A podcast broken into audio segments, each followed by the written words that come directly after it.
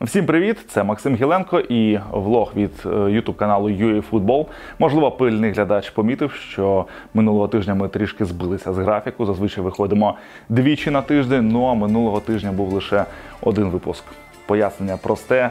Зовсім небагато таких гучних, справді е, бомбових подій відбувається в українському футболі. Сподіваємося, е, то було вперше за моєї каденції і востаннє. І далі вже е, будемо жити і виходити в ефір за таким звичним футбольним графіком двічі на тиждень. У цьому випуску поговоримо про трансферні кампанії наших головних грандів, наших найпопулярніших клубів Шахтар Донецьк і Динамо Київ. Ну і трішечки знову ж таки додамо про Дніпро 1 в якого за останній тиждень відбулися невеличкі зміни, невеличкі поповнення і дуже цікаві чутки довкола Дніпра 1 Давайте спершу поговоримо про Шахтар, про чинного чемпіона, який на трансферному ринку цього літа поки що поводить себе дуже і дуже скромно. Мені здається, тут е, важлива ремарка поки що, тому що якщо пригадати е, минулорічне літо, то там е, Шахтар. Багато трансферів, багато о, таких повернень українських футболістів на батьківщину зробив саме о, в останні дні, в останні тижні трансферного вікна. У Шахтаря новий тренер Патрік ван Леувен, і звичайно ж фахівцю потрібен певний час, аби розібратися з якостями, зі здібностями гравців, які є в його розпорядженні. Мова не лише про основу і найближчий резерв, мова і в буквальному сенсі про молодь, про гравців навіть Шахтаря Ю-19. А чому ні? Адже до тренерського штабу е, Патріка ван Леувена увійшов Оскар Ратулутра, який останні кілька сезонів працював із е, Шахтарем Ю-19. Ну і е, дуже просте запитання: для чого переводити тренера Ю-19 в основну команду? Мені здається, для того, щоб е, легше і швидше е, адаптувати і розкривати гравців, які раніше грали у цього тренера в молодіжному складі. Тому я думаю, що е, Шахтар зараз із ван Леувеном, із е, Ратулутрою будуть націлені, в тому числі на те, щоб е, якомога швидше підвести до основи вчорашніх дублерів гравців команди Ю-19. Гірники повернули двох орендованих. Центрфорвард Богдан В'юник і правий хав, правий вінгер Олексій Кащук. Їх ми бачили нещодавно на молодіжному євро. Обидва футболісти себе проявили більш-менш е, непогано. В принципі, Кащук приходить на позицію, в якій відчувається певна е недостача. Зубкова можна спокійно перевести на лівий фланг, який для нього. Мені здається, більш такий е, звичний, рідний. Він на лівому фланзі грав сильніше колись давно, ніж е, зараз на правому. Це лише моя думка. Е, так що Кащук може поборотися за позицію основного правого Вінгера. Ну а В'юнник приходить на позицію, де вже і до нього було троє гравців. Тож зараз у Шахтаря чотири центрфорварди: Трауре, Келсі, Сікан, В'юник. Напевно, це явний перебір, і хтось з цих, з цих чотирьох опиниться зайвим. Безумовно, у Шахтаря є проблемні позиції. Найбільш проблемна, мені здається, це позиція лівого захисника. Тут ще слід враховувати, е, що контрольно-дисциплінарний комітет УАВ виписав дискваліфікації гравцям Шахтаря за підсумками е, бійки у матчі проти Дніпра 1 е, в 29-му турі попереднього сезону. Ну і там чотири матчі отримав Корнієнко. Чотири матчі отримав Ярослав Ракицький, і це прямо впливає на позицію саме лівого захисника. Поясню, чому якщо Ракицький виходить в основі на позиції лівого центрального, то на позицію лівого захисника Євічевич міг спокійно поставити, і він так робив в другому колі дуже часто. Миколу Матвієнка. Тут, якщо Ракицького не буде в цих е, стартових виходить, що е, трьох турах, то Матвієнко е, буде змушений грати. На своїй рідній позиції лівого центрального захисника. Корнієнко, який відновився від травми, вже потрапляв в запас. Міг би закрити позицію лівого захисника, але він теж отримав дискваліфікацію і перші три тури пропустить. Це не кажучи про те, що в принципі за ходом своєї кар'єри Корнієнко, ну мені здається, майже ніколи не був таким гравцем, е, безумовним гравцем основного стартового складу Е, такого клубу, як е, Шахтар.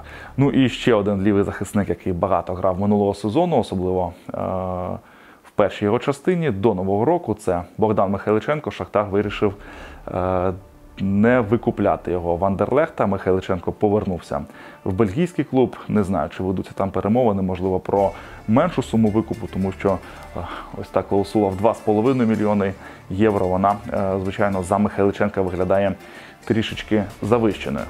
Тому не дивно, що час від часу з'являються чутки про перехід того чи іншого футболіста в Шахтар саме з амплуа лівий захисник. Приміром, днями з'явилися чутки про е, перехід Педріньо Азеведо.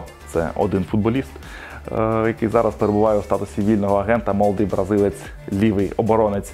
Ну а трохи раніше були чутки про перехід грузина Азарові, якого ми теж могли бачити на молодіжному євро. Втім, ані Педріньо Азеведо, ані Азарові в Шахтарі поки що нема. І, ну, в принципі, якщо от вони перейдуть сьогодні-завтра, то їх ще можна буде підвести, адаптувати до вимог команди вже до старту е в чемпіонаті України.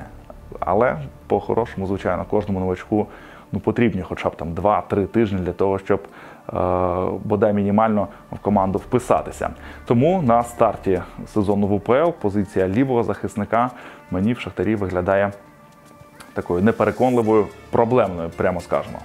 В усьому іншому мені склад Шахтаря подобається. Він мені здається укомплектованим і якихось трансферів е, на вхід можна буде очікувати лише якщо будуть неочікувані трансфери на вихід. Чому кажу неочікувані? Тому що, приміром, якщо е, піде Анатолій Трубін, то е, заміну Трубіну Шахтар придбав ще півроку тому. Це Дмитро Різник. Ну а хто ще може піти з Шахтаря? Я думаю, тут кандидатів по суті лише двоє: це Георгій Судаков і Артем Бондаренко, але їх гірники будуть відпускати хіба що за дуже дуже великі гроші. Чи знайдуться бажаючі? Подивимося в АПЛ наприкінці серпня. Е, трапляються справді шалені трансфери, тому можна очікувати всього. Далі до київського Динамо, попри дуже невдалий виступ минулого сезону, мені здається, е, беззаперечним є той факт, що Динамо є одним з головних претендентів на чемпіонство в УПЛ.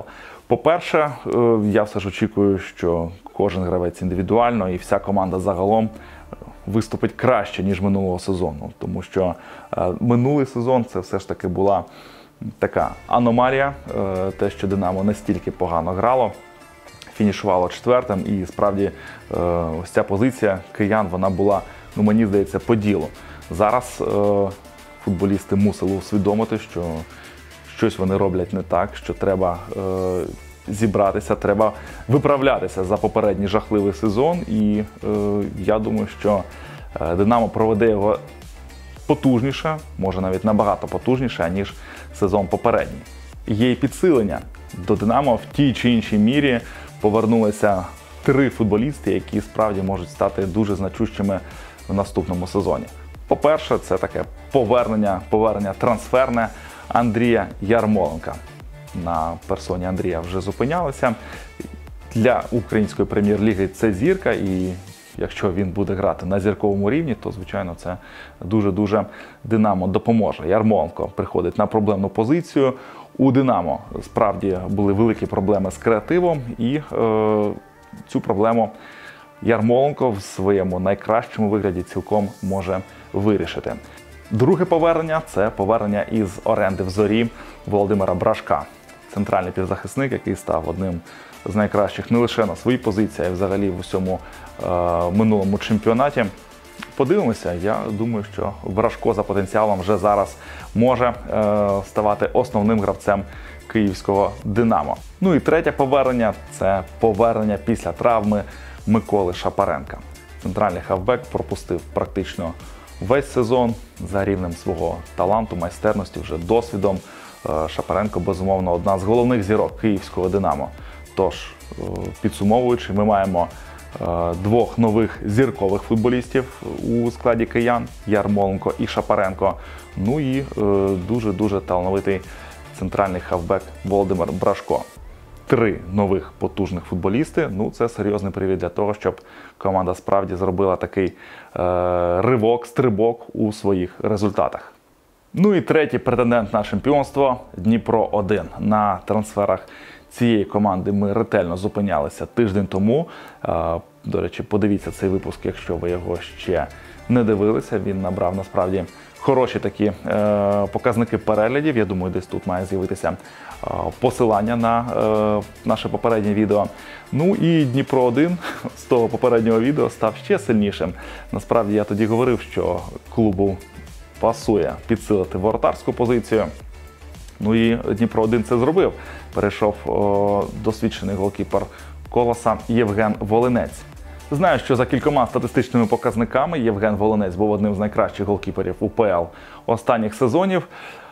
У мене е, враження трошки інші. Можливо, це якраз той момент, коли е, не всій статистиці і не завжди е, можна вірити. Принаймні, у мене в пам'яті відкладалися такі помилки Євгена Волинця у грі за колос. Це було навіть е, в кількох матчах навесні.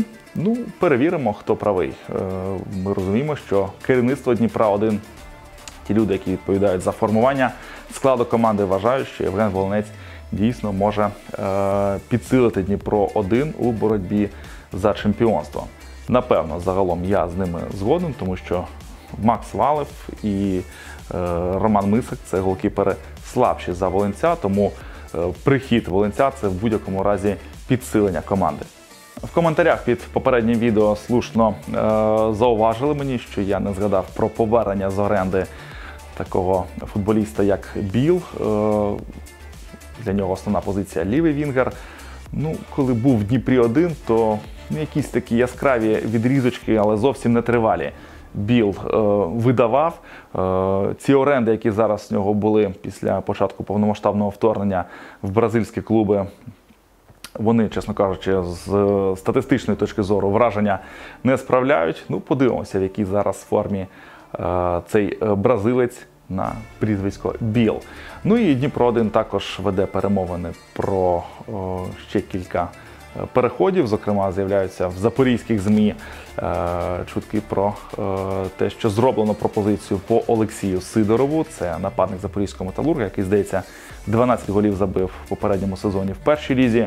Дійсно, форвард е, талановитий, обдарований і за своїм е, типажем за манерою гри він справді схожий на Артема Довбика. Не зважайте, що вони трішки різні за габаритами. Довбик такий вищий, можливо, більш широкоплечий, але от е, манера гри е, Довбика і Сидорова, в принципі, мені здавалося схожою. Звичайно ж, з поправкою на рівень, на рівень е, той, де вже грає Артем Довбик, і е, той рівень, де грав Олексій Сидоров. Але нападник обдарований, і мені здається. Е, 100% Сидоров має зробити крок вперед, піднятися з е, першої ліги до УПЛ. Не знаю, чи одразу він потягне рівень Дніпра 1, але те, що це один з найталановитіших українських нападників, це мені здається е, 100%. Ну і щодо таланту Сидорова, показово те, що запорізький металург наче відмовився продавати його Дніпро 1 за суму е, 300 тисяч євро дуже солідна пропозиція, і подивимося, чи наважиться Дніпро 1 ще її збільшити. Друзі, вже після того, як записали основне відео в студії, виникла потреба доповнити випуск, адже вийшло дві е, дуже цікавих гарячих е, новини. Перша це те, що Олексій Гай е, залишив розташування Чорноморця. Він там працював асистентом Романа Григорчука е, і перейшов е, в асистенти Патріка Ван Леона в Шахтар. Ну, те, що Гай залишив Чорноморець, це офіційна інформація. Клуб е, Одеський підтвердив це на своєму офіційному сайті. Шахтар, е, ось на момент запису вже цього відео про е, призначення Олексія Гая мовчить. Тобто ми поки що орієнтуємося суто на неофіційні джерела. Хоча, звичайно, Михайлу Співаковському з тато таке е, довіряю переважній е, більшості його інсайдів. Тим більше знаю, що цей інсайт про призначення Гая в Шахтар визрівав давно. Ну, Люди в коментах бурлять. Я теж е, з вашого дозволу приєднаюся до цього бурління, наскільки взагалі сам по собі, згідно складу характеру, вмію бурлити. Шахтарю не треба брати в команду Олексія Гая з огляду на всі його висловлювання, які лунали за останні роки.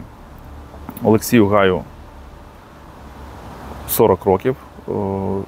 В листопаді виповниться 41. Мені здається, що люди в такому віці ну, вкрай зрідка змінюють свої е, погляди.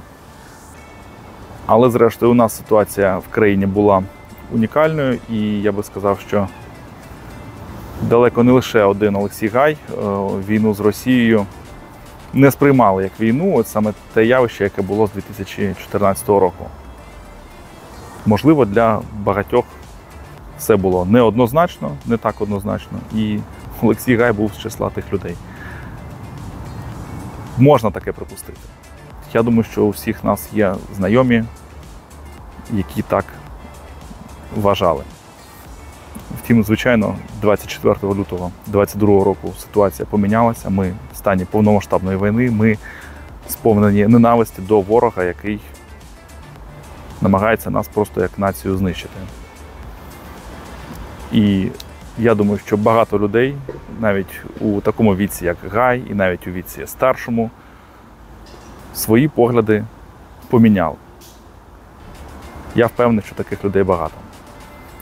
Але що е, мусив зробити Олексій Гай, якби він дійсно свої погляди поміняв?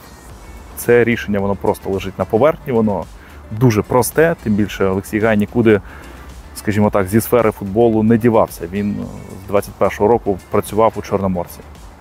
Він просто мав вийти в люди, хоч до офіційного сайту Чорноморця, хоч до будь-якого ЗМІ. Я впевнений, що знайомству Гая вистачало і вистачає, щоб просто висловити про те, що його позиція помінялася. Він помилявся, він був неправий. І він тепер ставиться до Росії, до росіян як до ворога. На жаль, за всі ці вже 17 місяців війни Олексій Гай цього не зробив. Ну, це або дурість, я не вірю, що Олексій Гай дурний, що не розумів важливість цього кроку. Ну або це свідчить про те, що для нього все залишається не так однозначно. Тут ще варто сказати, що ну, багато хто, по-перше, просто пропустив можливо призначення Олексія Гая в Чорноморець. От те, що він там півтора роки чи два роки, два роки вже працював. По-перше, Чорноморець, ну, при всій повазі до історії, до величезної кількості вболівальників цієї команди, е, це не Шахтар. Це команда, яка не грає в Єврокубках, команда, яка е, щосезону вирішує набагато більш такі локальні завдання. На жаль, для Чорноморця останніми роками так і є.